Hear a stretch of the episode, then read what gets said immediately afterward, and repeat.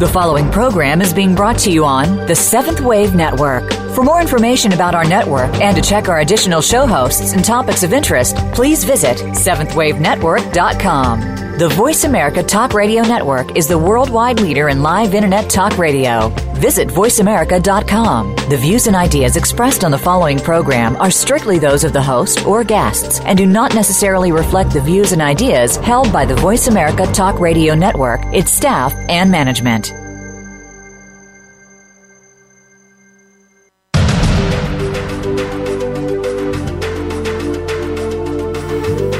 Welcome. You have entered the realm of 1111 Talk Radio. Your host is Simran. It's time to discover your own language with the universe. Empower yourself, broaden your mind, open your heart, and discover who you are. Now, here's your host, Simran.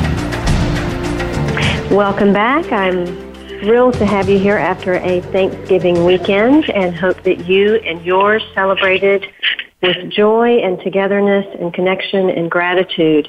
We are in a time in history where there is so much to be grateful for in terms of how we may empower ourselves, how we might remember who we really are, and the steps that we can now take in sacred activism for ourselves and for one another.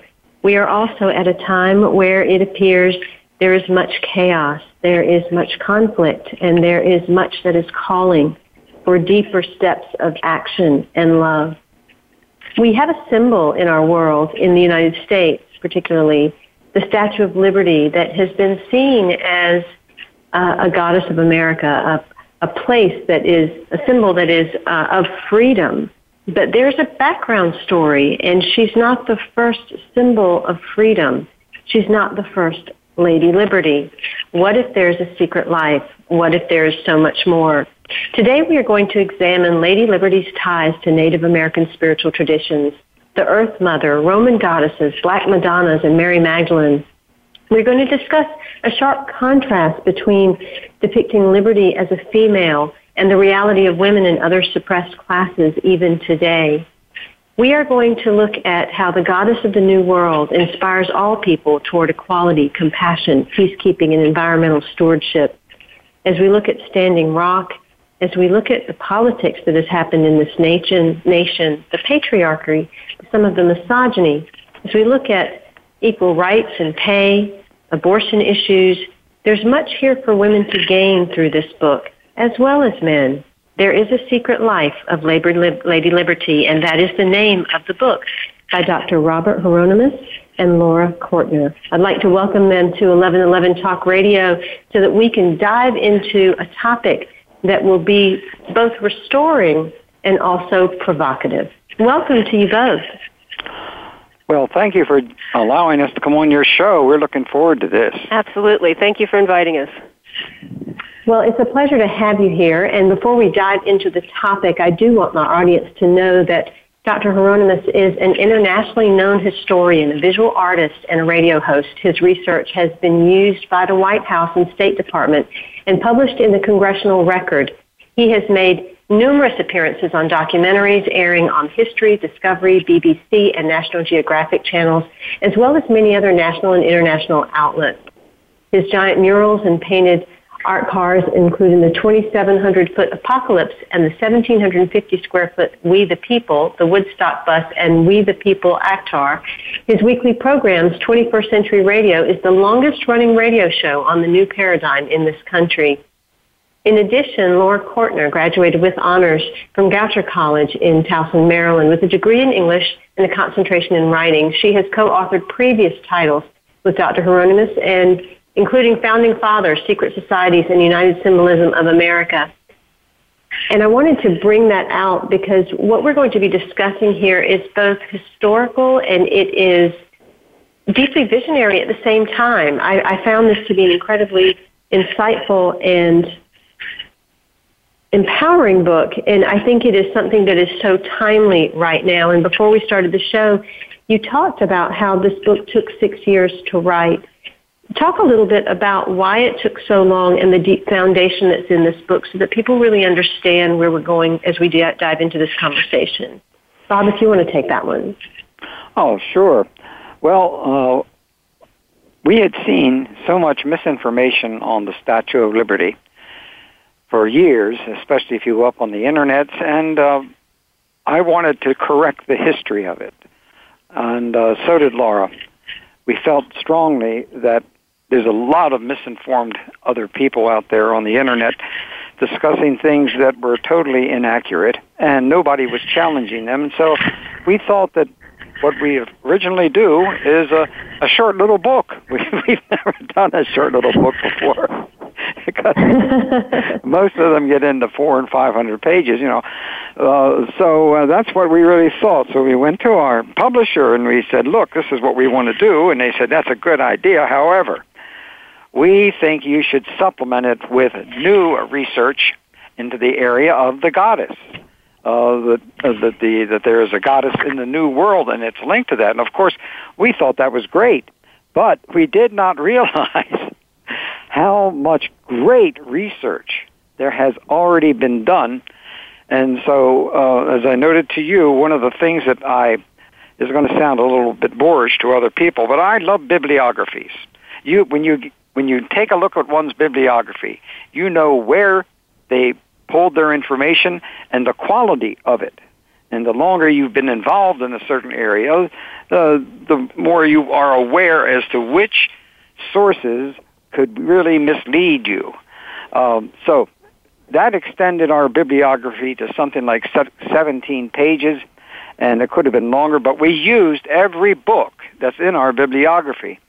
And uh, there are some of giants there whose shoulders we're standing on. And, uh, yeah, our publisher book. really gave us the mission to look at the Statue of Liberty as a goddess. I think most Americans think of it, or most Earth people think of it as an it and we we deliberately call her a her throughout the book because it is based obviously on a Roman goddess Libertas, but our task was to find other examples of the female divine, particularly in the Americas, the so-called New World, and see how she relates to them and pull that into American history. So by studying the history of the Statue of Liberty, we learned a lot about the spheres of women's power, the powerful women that influenced American history, because that's the area that we were focusing on. But of course, with the goddess history, we had to go way back. What Bob was beginning to speak about there to the work of Maria Gimbutas, I'm sure you know, and Riane Eisler, who was very generous with her interviews with us, and we feature her throughout the book just to learn the concept of the difference between the goddess worshiping cultures of ancient time from the Neolithic, we're talking 30, 40,000 years ago, ancient cave paintings and figurines that show that those cultures were mostly peaceful and mostly in reverence their their deity, their their concept of the divine was a female, and they equated that with the earth, and that leads to a partnership society. Yeah. Whereas what we're used to now is a domination society, a, a patriarchal, of course, but it's more about domination. Those in control are hierarchical, top down. And of course, the women and the suppressed cultures, people of color, indigenous people are all on the downside. And the indigenous cultures who do realize that their creator was either both male and female or even more specifically female, a sky woman falls to earth in the Iroquois tradition, for example, and her daughter becomes the earth and her granddaughter becomes the moon. You know, they just literally are the earth. And these cultures partner with their women. There's none of this suppression. They see their women as valuable partners and equal in making all the important decisions. And that's what we're trying to encourage people to see in the Statue of Liberty. There is this goddess, a female divine that we have chosen unconsciously as our symbol of us. And that's what we need to instill within each of us is that goddess worshiping energy. With the psyche that has come to America right now, and even the world, because we are being looked at by many countries, and and there's a big question mark over a lot of people's heads right now. Mm. Why is a goddess better than no goddess at all, especially at this time? Well, because I believe more than ever, we need compassion. We are in total imbalance in, on the entire planet. There is no balance between the male female. And of course, uh, knowing full well that there have been many predictions that it's going to be the women in the Western world that are going to change the world, uh, we've got just an enormous distance to go, especially at this particular time with the new president elect, who seems to be the antithesis. In part, uh, I don't mean to look. I, maybe I shouldn't be saying this on on your program, but but I do not have uh, any belief in my uh, uh, in my research of this individual that he knows what the male female balance relationship is all about. I think it's totally imbalanced, and I think it's going to influence how uh, we are going to look at women in the future for some time. And uh, I'm hoping that he will not uh, exhibit the same kind of limitations he did during the debates as he would be in, in the future. Because if not, this is going to be one long four years, and uh, hopefully well, we won't have to go through another four years after that. Yeah, and we the Statue of Liberty is certainly not a perfect symbol of uh, female empowerment. There are a lot of limitations to her, but as we say, she is a goddess, and a goddess is better than no goddess because humanity is thirsting for a goddess. Because even when she's suppressed, like she is in our Judeo-Christian type society in the West, you just look at all the substitutes that pop up from the Virgin Mary to calling actresses or pop singers diva, which actually literally means goddesses in Italian. And if we if we can accept the goddess into our culture and into our mindset, then the goddess veneration is all about honoring the earth, as I was saying, and with this coming environmental upheaval that we foresee, if humanity is sur- to survive, we, we need to change this domination pattern where we separate everyone into us and them. And, and the more you learn about the goddess wisdom and the patterns of inclusion and wholeness, then the better off each of us will be able to attune ourselves to that. The, the female archetype is, is basically a symbol of perfection. And in some symbologist's mind view, it's the only promise we have of saving the world. The Dalai Lama, I think Bob just mentioned, the world will be saved by Western women. So today, American women, especially those whose children are grown, it's time for them to see themselves as leaders. And we hope that the Statue of Liberty as a goddess can help inspire that compassion, that, that, that those strengths, those typically female strengths within both men and women, to find that, to lead with compassion and become leaders using those female strengths and honoring those strengths of nurturing and compassion as valuable strengths. And we're going to need those strengths specifically in the area of um, uh, our environment. Um, we are not being, uh, well, let me put it this way. Back in 1976, uh, and a little bit before that, I had two friends. Uh, both of them were CIA members. One of them, you may be heard of their names. One was uh, Peter Tompkins, the other was Christopher Bird. And they started to show me records uh, back in the early 70s as to what they thought was going to happen this, to this planet in the next uh, 30, 40 years. Whereas there's been a, a great deal of emphasis upon global warming, it was the material that they were sharing with me was saying, yes, we are going to have global warming, but along with global warming, after a certain period of time, we will have global cooling. And at that time, uh, uh, I was told that the CIA had to figure out which of these two ideas it was to present to the American people because they both were going to be extremely difficult to overcome if we could even overcome them. And they, they resolved that we could we could resolve some of the problems dealing with global warming. But as far as another ice age coming in, that is perhaps beyond our reach.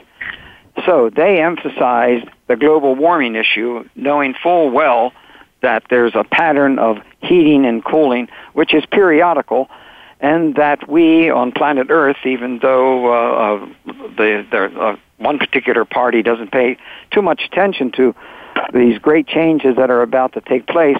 But we are going to be in a world, not just in a country, but in the world where flooding and fires and uh, these kind of things are going to continuously appear time and time again. And of course, New York Times now is paying a lot of attention to that on its front pages, saying, "My Lord, it looks like uh, Florida's a goner as far as the tip of it goes," and so many other places like Houston and and uh, uh, especially down there in Louisiana, where it is flat land, water is going to uh, cover it and will continuously recover it until finally it will take part of those lands. We've got a lot of melted water that is flowing around the planet today, which is going to create great floods, not just little floods, but great floods. And during this particular time in our country, we have one particular party basically saying it's not a problem, and uh, Exxon being the fundraisers uh, uh, for those people that uh, feel more or less like uh, uh, we, we can handle this problem. It's it's not a man-made problem. It's a natural problem, and, and it's both. It's not man-made, uh, just man-made. It, it is both. Nature has these cycles, so we are going to see a different world in the future. And the Native Americans have known this, and they do talk about it. Uh, they see they don't see it as the Earth. Uh, they see it as the Earth rebelling against what has been done to it and what continues to be uh, done in, in, the, in the quest of fracking or in the quest of, of other energies uh, that we don't necessarily need for the future. Dr. Bob, I want to go back to something you said when you were talking about our president-elect, and and it's obvious that there was a great disrespect in regard to women. That there's there's there's there's a view now that is kind of an undertone, whether we people want to speak it or not, that exists simply because we elected a man like this with all of the past that, that occurred in the few weeks prior to the election.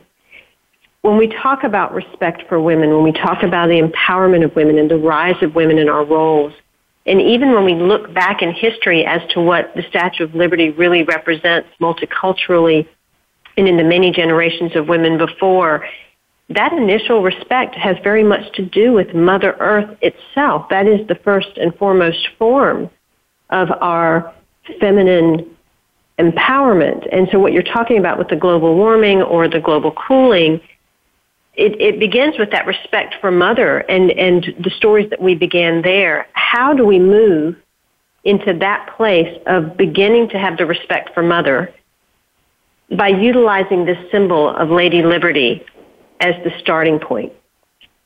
Yeah, they they are really related, aren't they? The mother and the and the, the Mother Earth and the respect for women. We we talk a lot about the environment in this book because we use the the connection of the Indian Queen, which was a, a very imp- inappropriately named symbol, but she was the earliest allegorical female used by the Europeans to represent America. It's this um, voluptuous very strong, mostly naked, um, European-looking Indian woman that appears on the maps in the cartouches of the earliest explorers and on the travel literature of the day. And she's from about the 1500s on. Her her image is seen, and she's, uh, as I say, she's mostly naked, but she's also intimidating. She's carrying a club, or she's got a severed head. There's often symbols of cannibalism around her, and so forth.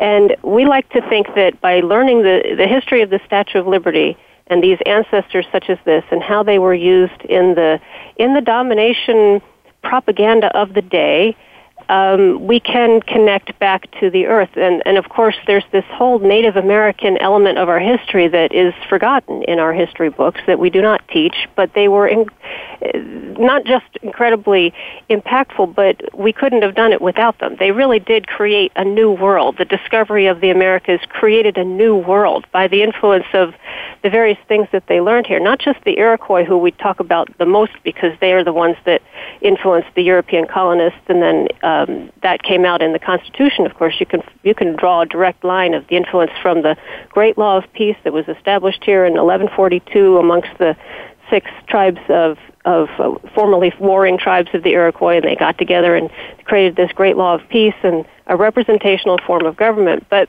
earlier than that, even in the southern continent, they were uh, the Indians were mining the gold and silver that made capitalism possible and started the industrial revolution. They, you know, we discovered cotton and rubber and dye and all these related chemicals that fed the new system and all these different hundreds of varieties of foods that now feed much of the world, like corn and potatoes and peanuts, and the drugs like quinine that cured worldwide malaria and anesthetizing ability of coca, you know, the, that managed the advancement of surgical. So they, the, the colonizers of America, they even cut the roads and the trails. They made desert, you know, through the deserts. They built cities.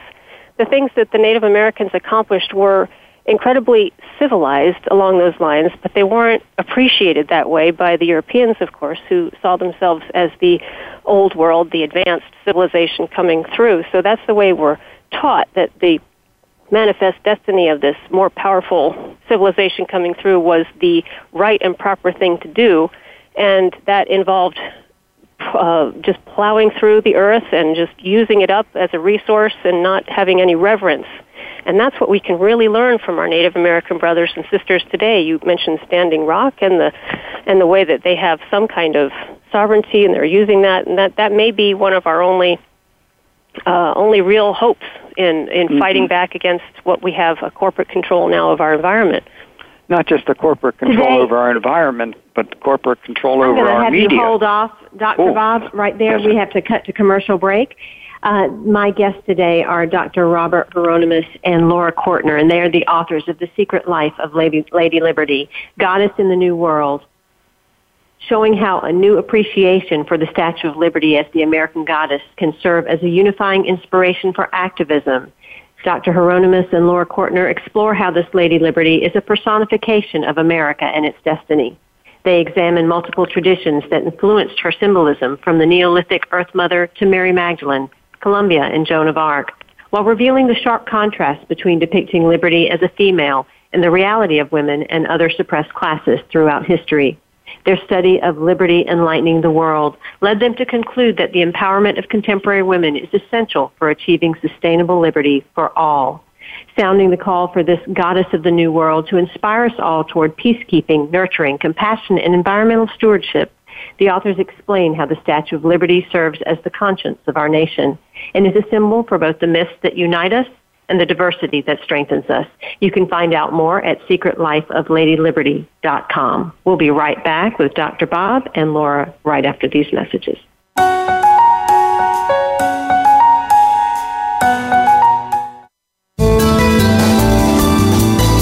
The Voice America Seventh Wave Channel. Have you seen 1111? Do you wonder why certain numbers keep showing up in your life? 11, 111, 22, 33, 444? People all over the world are seeing 1111 and learning the language of universal communication. Subscribe to 1111 Magazine today. 1111mag.com. 1111 Magazine is a bi monthly online publication that offers a rich multisensory experience Engage with experts and topics of consciousness. Become enlightened, empowered, and energized so you live a passionate and authentic life of conscious choices. 1111 Magazine, a daily staple for lifting the mindset, expanding the heart, and experiencing greater aliveness. 1111 Magazine. Order now at www.1111mag.com. 1111mag.com. This is the Voice America Seventh Wave Channel.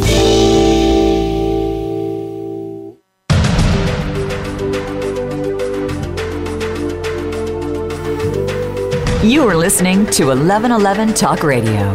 Simran is an award winning author, publisher of 1111 Magazine, powerful speaker of wisdom, and a life mentor. Find out more at IamSimran.com. Now, back to 1111 Talk Radio. If you'd like to have a little more insight into this beautiful book, you can go to the current issue of 1111 magazine and you'll see an article there that also expresses more of the book as well as a link directly to the website so that you can find out more about the authors as well as access to getting the secret life of Lady Liberty, Goddess in the New World. Numerous studies by groups like the World Health Organization have determined that indigenous women and women in developing countries are more in tune with the changes in nature and climate than men are. Women are also the first to be adversely impacted by human-induced weather changes.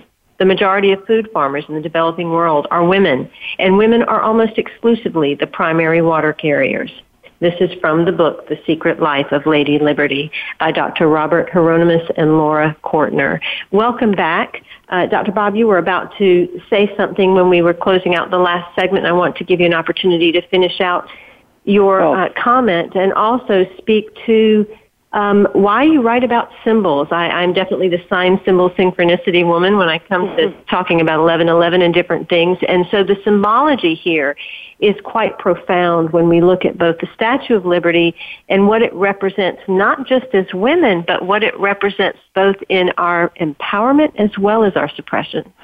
Yes, it, it represents us as human beings, what, what human beings really are in a state of balance because that's what the Statue of Liberty is. I, I was beginning to go off on, on a rant here and on dealing with.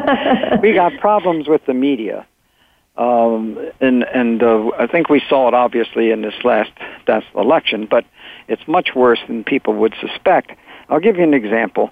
I've done scores of shows uh, on on different television programs, and one of the problems is is that I've always wanted to talk about the League of the Iroquois and the Native Americans.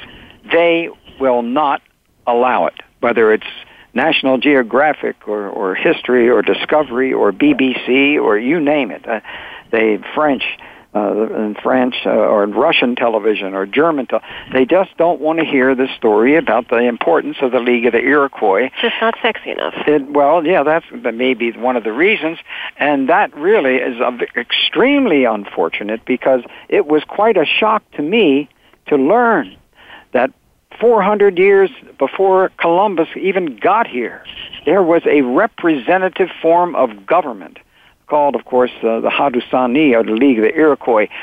And uh, they were in very much balance between male and female relationships, and Laura can go into that further later on. But the point is, the media just would not allow me to talk about it. They would not allow me to debate anyone in that particular area.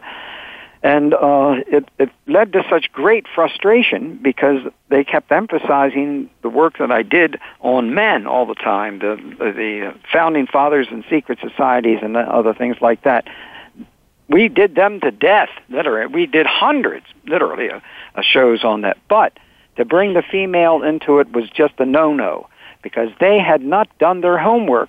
The documentation is overwhelming in relationship to the importance of what the League of the Iroquois yep. did. Excuse me, there's a great article that just came out in the Washington Post over Thanksgiving on um, something like well, millions of women voted in this election. They have the League of the Iroquois and the Iroquois women to thank for that.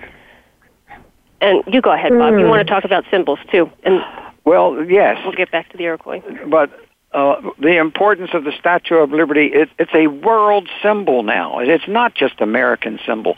Uh, did, did you know that there are over 25 nations that have replicas of the Statue of Liberty within them, including China? Can I mention a few of them? Yes, please do. Argentina, Australia, Austria, Brazil, China, Ecuador, France, Germany, India, Ireland, Israel, Japan, Malaysia, Kosovo, Mexico, Norway, Pakistan, Peru, the Philippines, Singapore, Spain, et cetera, et cetera, et cetera, Taiwan. The thing, yeah, uh, point I'm trying to make is it's no longer just an American symbol. It is an important archetype, which other nations uh, have also found to be extremely important in uh, to to their own state of being. Symbols are enormously important. That's the reason why I spent so much time in studying in my doctoral thesis. My Lord, I'll never want to do another doctoral thesis like that. Uh, symbols are significant forces within the psyche. Symbols are, well, they're a, a bridge between the conscious and the unconscious mind, and that cultivates wholeness. And that results in what we used to call, and still can do that, self-realization. So, that when a symbol Bob, contains... The symbol of the Statue of Liberty, for many people on the surface, it purely represents freedom. It represents our rights to freedoms. And what's hiding in plain sight is the fact that it's a woman. And so for this woman to be here representing freedom, and yet we are seeing uh, women having to fight for so many things at this time, and yet also women rising, women definitely rising up there's an obvious place to me that, that seems that all of this is spiritual in nature. It, it, at the very core, it's all a spiritual ill. And, mm-hmm. but yet it is spiritual movements that seem to provide that leadership that has women rise. What is that correlation between kind of the subtle unconsciousness that's hiding in plain sight of it being a woman and, and the, the spiritual effect of causing women to rise?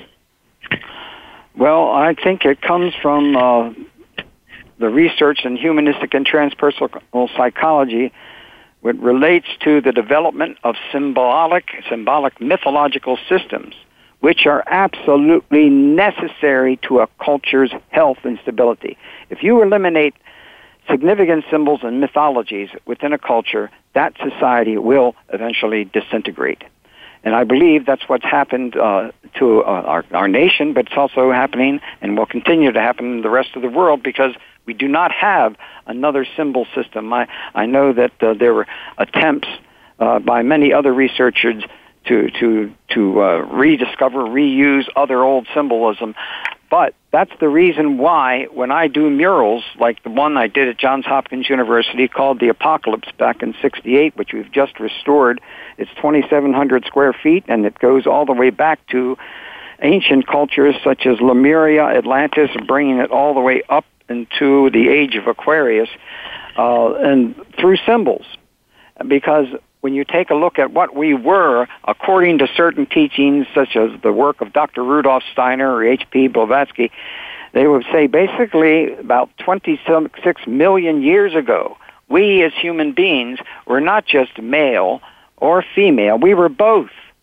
And that this, it was the separation of the sexes which was key to the development of the female domination in, in the areas of intuition and the men's domination in the area of the physical world. And together, they are a balance. And that's what the Statue of Liberty is when you take a look at its symbolism. You've got a right and the left hand side uh, to this particular statue. On the, on the right hand side, she's holding that torch of enlightenment up into her right hand. The right hand is the symbol of activity. It is the, it, it generates activity and force and energy. Whereas in the left hand, she's holding a what some would like to refer to as a book, but but basically what it is is a little plaque which reads July 4th, 1776. She's nurturing this in her left hand, in her intuitive hand. It is the other side of the masculinity there, and it puts it in balance. You need to have balance along with higher consciousness and awareness and that which is mm. within. And what is the sacred thing? What is the baby that this this this mother Statue of Liberty is holding? She she's literally holding the date, the birth date of 1776. That is, America is its child. This kind of symbolism of nurturing is what, the, in my opinion, what the Statue of Liberty is about because it does stay in balance. If you take a look at the other symbolism, such as the crown on their head, and anyone who studied the Kabbalah realizes that that, that is a, quite a symbol for literally the highest state of consciousness. And that is saying that this goddess that we have, which you know is the Statue of Liberty, is of the higher consciousness, of the almost the highest consciousness.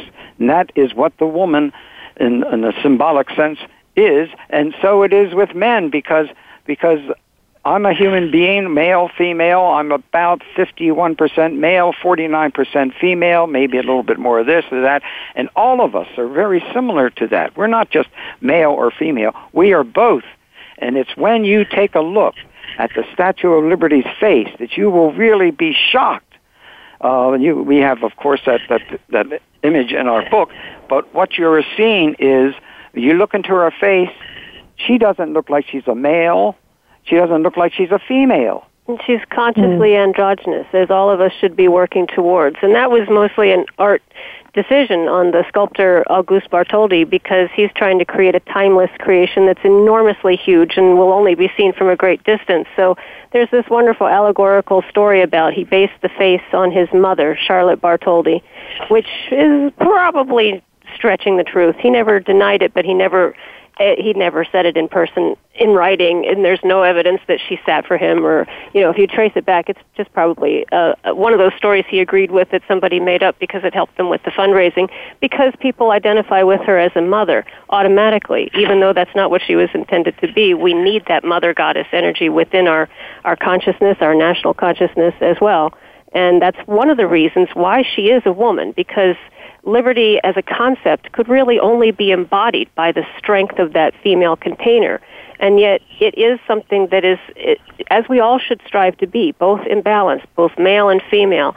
And as as you said, it's in our book, but it's also on our website, secretlifeofladyliberty.com. We posted all the illustrations for free. We have an enormous gallery of photos, not just the ones that were in the book.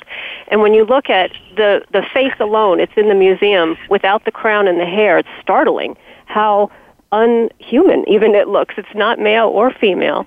And you can look at it next to Charlotte's photograph and say, oh, yeah, there's a similarity. And you can also look at it next to Laboulaye's photograph. Now, Laboulaye is the real father of the Statue of Liberty. He was a philosopher, a legal scholar, and he's the one that sort of hired Bartholdi. He's, Bartholdi gets the credit for, but it was really Laboulaye who designed it and came up with the idea of creating a statue as a gift for the Americans to inspire the French people to emulate the Americans and create their own version of a representational democracy. They were having enormous upheaval over there ever since the French Revolution, and by the middle of the 1800s, they, the Republicans, the ones who wanted a republic, needed some kind of symbol to rally around, and so they chose Liberté, La Liberté, and uh, designed her deliberately not to look like the anarchic Liberté, the Marianne, the one who's more disheveled. You'll see her in the Delacroix, the famous painting of Liberty leading the people. You know, her dress is falling off, and she's, you know, she's got armpit hair, and she's rather dirty. She's of the people, Laboulaye wanted to make a liberty that was more refined and conservative because he was a lawyer, and that's why she's holding a tablet of law, because this is the liberty that is constrained by law. We can't have unbridled liberty that's just anarchy. He was very concerned that you go too far on the left and you're just going to have anarchy. So she's uh, she's a symbol of what all of us should strive to be, the best that America can be.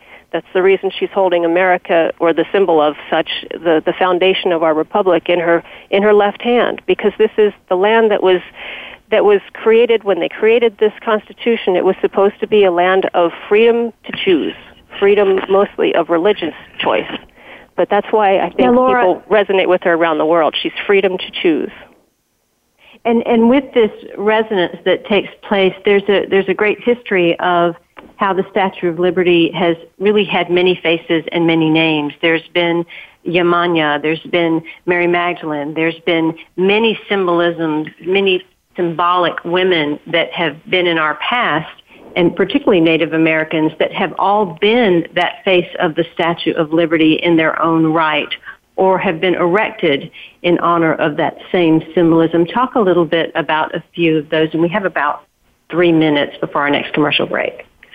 We did deliberately look for other symbols of female power, female divinity, uh, specifically ones that were related to the American history. But uh, we bring in Yamanya as a symbol for the black Americans, since they have obviously a completely different connection with the Statue of Liberty, with many of their ancestors being brought over as property rather than as immigrants looking for a better life. Um, they don't have the same resonance. There's a, a famous quote by James Baldwin who says uh, she's nothing more than a bitter joke to black Americans because they had no liberty. Obviously, they were enslaved, their ancestors were enslaved, and yet the slaves came over with their own uh, Western African traditions and their orishas and their. Uh, we we look at specifically the Yoruba tradition since they were very influential, and this is found mostly in South America and Central America since they were mostly colonized by the the Catholics, the French, the Spanish, and they had less. Um, they had more of a goddess reverence themselves through the Virgin Mary than the Puritans who colonized the North, and they were more repressive with their imagery and not as accepting of the female divine. So you see that flourishing more in the Southern Hemisphere throughout the slave religions, and they connected up with the Native Americans, who obviously we already talked about, also had the reverence for the female and their own they wouldn't call them divinities in that culture, but spiritual deities. They have ancestor reverence, and together. They combined into versions of the Virgin Mary. We've got the Virgin of Regla down there in Cuba, who's a dark skinned uh, a black Madonna. Even she's called in the classification of the black Madonna. She's more of a brown Madonna, and yet she's holding a white Christ child. So you've got the mixture of the cultures there, right there in your symbolism, and the acceptance of the mother saying she may be my master's child, you know, she may be a, a child of, of rape, but also of love. There were a lot of mixed marriages there as well, but they're all my children. You are all my children. We tell the story of the Virgin of Guadalupe, who in vernacular is also called the goddess of the New World. She's, of course, another brown Madonna in the Mexico City area, which um, has a similar story attached to her, a similar legend of a miraculous appearance in this case a painting, just like they have in, in Europe. So you've got a lot of little Black Madonna statues that were found, and that's another, it's another welling up of the need for a female divine figure. And that's why we talk about Mary Magdalene. And again, another culture that, that identified with her in the Middle Ages in, in France. And um, they just see they, they have, uh, uh, it's a suppression of the female, but it keeps popping up again. Jessica Care Moore wrote a beautiful poem mm. called Black Statue of Liberty. I stand still above an island, fist straight in the air, scar on my face, thick braid in my hair. I'm a symbol of freedom, but I'm still not free. I sweep crack pipes out of schoolyards, nurture my man when times are hard. So where the hell's my statue? Mm-hmm. I can bake cookies, bear babies, preside over revolutions, get rings out of tubs, wear a suit, sport baggy jeans, slick my hair back, or tie it up in braids. My aura is unafraid. So, no statue in the Big Apple can mess with me. I am the walking, talking, surviving, breathing, beautiful Black, Black Statue, of, Liberty. of Liberty. I love that poem. Yeah, that's really great. This is from The Secret Life of Lady Liberty, Goddess in the New World by Dr. Robert Hieronimus and Laura Cortner. You can find out more about the book at secretlifeofladyliberty.com. That's secretlifeofladyliberty.com. We'll be right back after these messages.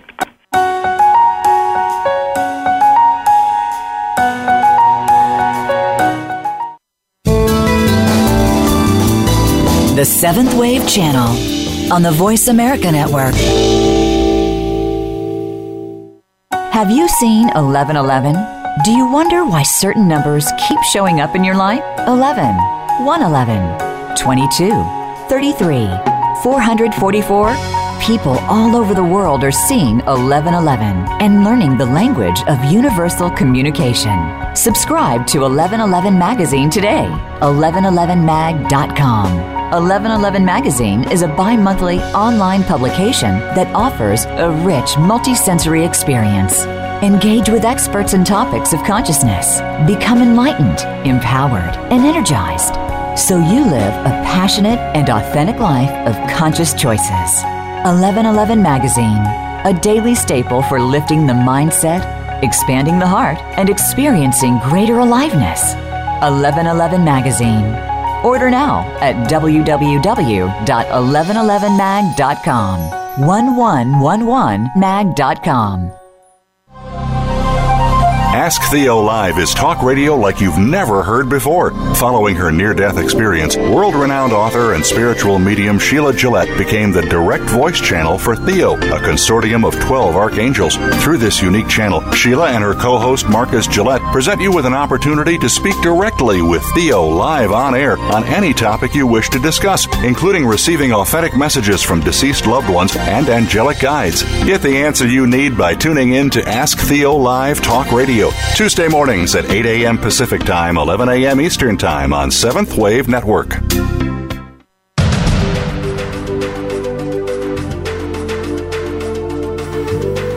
You are listening to 1111 Talk Radio. Simran is an award winning author, publisher of 1111 Magazine, powerful speaker of wisdom, and a life mentor. Find out more at IamSimran.com. Now, back to 1111 Talk Radio. Showing how a new appreciation for the Statue of Liberty as the American goddess can serve as a unifying inspiration for activism. Dr. Bob Hieronimus and Laura Cortner explore how this Lady Liberty is a personification of America and its destiny. We've moved through a really tumultuous election season resulting in a presidency that was both shocking and surprising to many, celebrated by others. But yet, what really happened here? If Lady Liberty is the symbolism of both enlightenment and also the birthing of a new nation. If it is the higher consciousness and the, and the United States was the child, what took place here? Was this actually a custody battle between a supposed father and a mother of this nation? And who ended up with the child? What does that mean for us in terms of male and female, in terms of men and women? Dr. Bob, I'd love for you to talk a little bit about what it means to be a man today. And, and, you know, I've been perplexed at watching everything go on because although we had a man and a woman running for president, and, and it, it, from looking at it, it's a man and a woman, but from the actions and the behaviors, what we really had was a man and a woman who had become masculine. Oh. So where is the feminine in that? Where is the real feminine in that? And did that need to swing that far into masculinity for us to really birth the feminine principle in both men and women going forward? Boy, what a question. Wow. Well, you, you know, uh, as uh, Dr. Bolen would say, um, our our uh, the woman that was running for president uh, had moved too far to the uh, the warrior side. The Athena archetype. She and fit it perfectly. Yeah, and and and but that was perhaps one of the only ways a woman could, could succeed. Uh, she was forced in some ways. I would look at it that way. She was forced in some ways to to to become over uh, over soldiered, so to speak, uh, and to focus literally on on all kinds. But she's unfortunately um, made she made a few mistakes, but uh, I, I feel that the that the media once again did not pay attention too much on the other mistakes that were being made by her male counterpart, which were I thought were extremely huge, just huge mistakes. Obviously, he he um, there he's very lucky because there are lawsuits that were pending against him, which are not going to happen now which certainly would have probably brought down his presidency. We do expect pendulum swings. Whenever there's the rise of the female or any suppressed class, you're going to have the pendulum swing back after a while of, of, of advancement. And the feminist movement, so to speak, has been making some great gains in the last couple of decades. And so it was almost expected that there would be this forceful pushback of misogyny. It's not something that we certainly expect it to come out the way it did, but I think that you can you can look back through history. We talk about some of these eras in our book through the what happened to the Gnostic Christians in the early 300s of of the Common Era. They allowed women to lead. They were side by side, just like Jesus taught to eat and teach with women. His his highest disciple was a woman, and yet when the Roman hierarchical type of program took over that religion, that was one of the first things they did. They suppressed the Gnostic teachings, and those ones that were about women and women being on equal with men just were just wiped out of the Bible. The same thing happened around the time of the, the Middle Ages with the very first Inquisition was launched by a pope against the Cathar Christians for teaching basically the same thing. They had men and women teaching side by side as equal healers. They saw them as just souls within bodies, so therefore they were they were equal. And um, ever since we've been having a resurgence since about the 40s or the 50s of the female divine and the rise of the knowledge of the black Madonnas, as well as more interest in goddess spirituality, the discovery and the appreciation of the goddess figurines through archaeology, you can see this rising acceptance of the, the female divine. It's not done yet. Obviously, we have a long way to go. There's, um, but in any case, it's something that we like to remind everybody that the Statue of Liberty is the symbol of us, and if we can accept that. Bob talks about how he, he used to be a card carrying member of the patriarchy, and he learned from oh, yes, one of his yes. mentors that he needed to open his mind. Yeah, I was, uh, you know, I was uh, born, so to speak, and raised in the 40s and the 50s to believe that women were just not the mental equals of men. And uh, if you would have asked me, I would have sworn up and down that that was absolutely true. Uh, and that kind of patriarchy, I think, is instilled within most men in this culture, especially because of the media. Once again, if you did a study of, for, say, for instance, just the media and old-time radio, you would see a great deal of this conflict in which the male dominates over the female, and the female is just not smart enough to handle it. Well, uh, the way I changed uh, and changed radically and quickly was because I was approached, being an artist, I was approached by what would be or will be the mayor and then later governor of the state of Maryland, who came to me and said, "Look, uh, I'm, I'm involved in this uh, particular political contest. I love your artwork. I like what you do with Aquarius and and the uh, the balance of things that you symbolism that you put in them. So would you please do my poster?" Um, and I said, "Well, okay, but I can I am I free? Can I do what I want?" He said, "Certainly, do what you want." So I did it, and it was about all about Aquarius and, and the energies being poured down on the symbols of Baltimore, the the Baltimore's battle monument. It's America's, uh, uh, Maryland's most important symbol here, and he won by a landslide. And so uh, later on, he came to me and, and said, you know, thank you for doing this and everything. And I said, well, look, I want to take advantage of you, sir, and that is how do you become successful? How did you uh, overcome all of these things besides having a good poster, huh? And he said, Well, it's simple. Surround yourself with intelligent women. Make sure that they're smarter than you are. And they will, through their own methods of working through compromise and uh, seeking balance and, and telling the other side of the story, will bring you great honor. And he was right. Uh, and he later became, he came to me again and uh, and wanted his poster done for governor, and we he succeeded again, and he gave me further information on that. But the key thing was, I don't think anyone else could have told me that, and I would have believed it. But when he told me it, this per- personal firsthand knowledge of uh, an individual who is uh, who is basically uh, uh, very scorpionic, very secretive, extremely intelligent, uh, and of course, Baltimore is a scorpionic city, so he was in balance with that. Actually, I used, did his astrological chart and, and uh, put he some figured out that. that what the League of the Iroquois and other indigenous cultures just knew instinctively that men and women approach problem solving differently. Yeah. And women are more likely to look for compromise and hear the other person out. I mean, this is all stereotypical, but it has been proven in neuroscientific studies and they're less likely to want to have their opinion heard and more likely to form circles and let's talk about it and work it out and work it out and work it out and compromise. And that's why the Council of the Clan Mothers was on par with what we have now as the Supreme Court because they would not go to war without the, the vote of the women. They would not negotiate peace without the vote of the women. We have this wonderful quote from a Cherokee leader, where are your women? They were astounded at the European counterparts at their treaty fires that they did not bring their women along. And then the Europeans were equally astounded. How could you possibly put trust of anything with intelligence to your women? There was this enormous culture clash.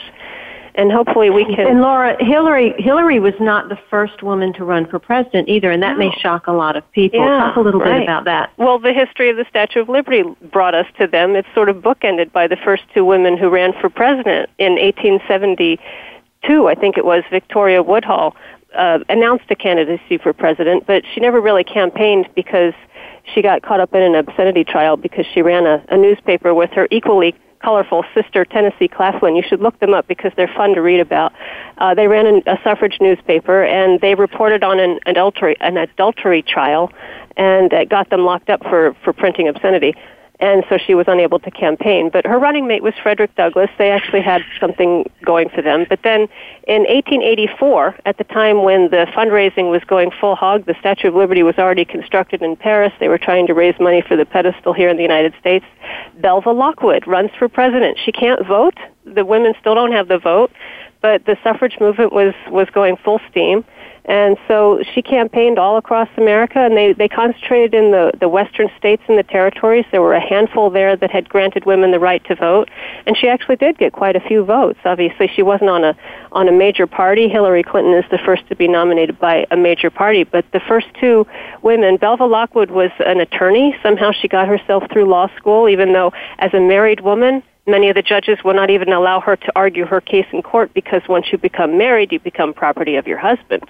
So all these suffrage organizations had to put their treasurers had to be single women so they could keep control of their funds. Otherwise, it would be legally owned by the, the treasurer's husband.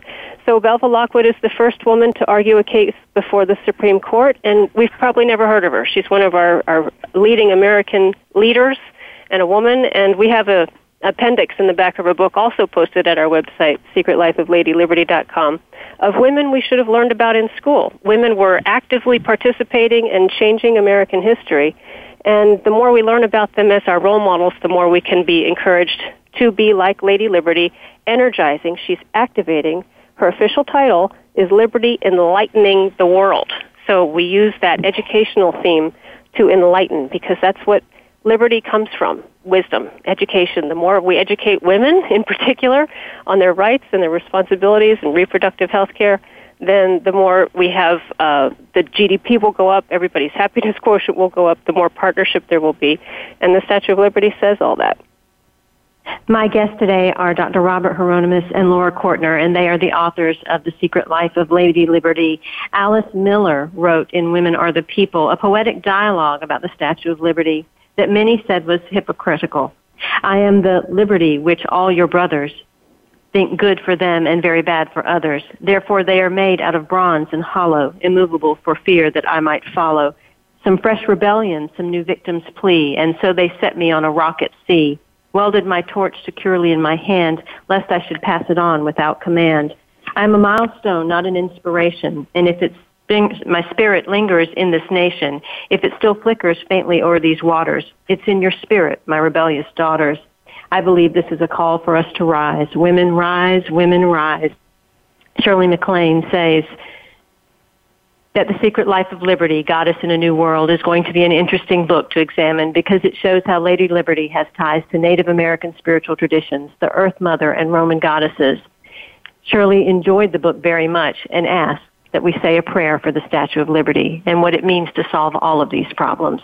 Let's find our feminine essence within us, men and women, and let's rise into the true emanation of what the secret life of Lady Liberty stands for. My guests again were Dr. Robert Hieronimus and Laura Cortner. You can find out more at secretlifeofladyliberty.com. Until next time, my name is Simran. In love, of love, with love and as love. Be well.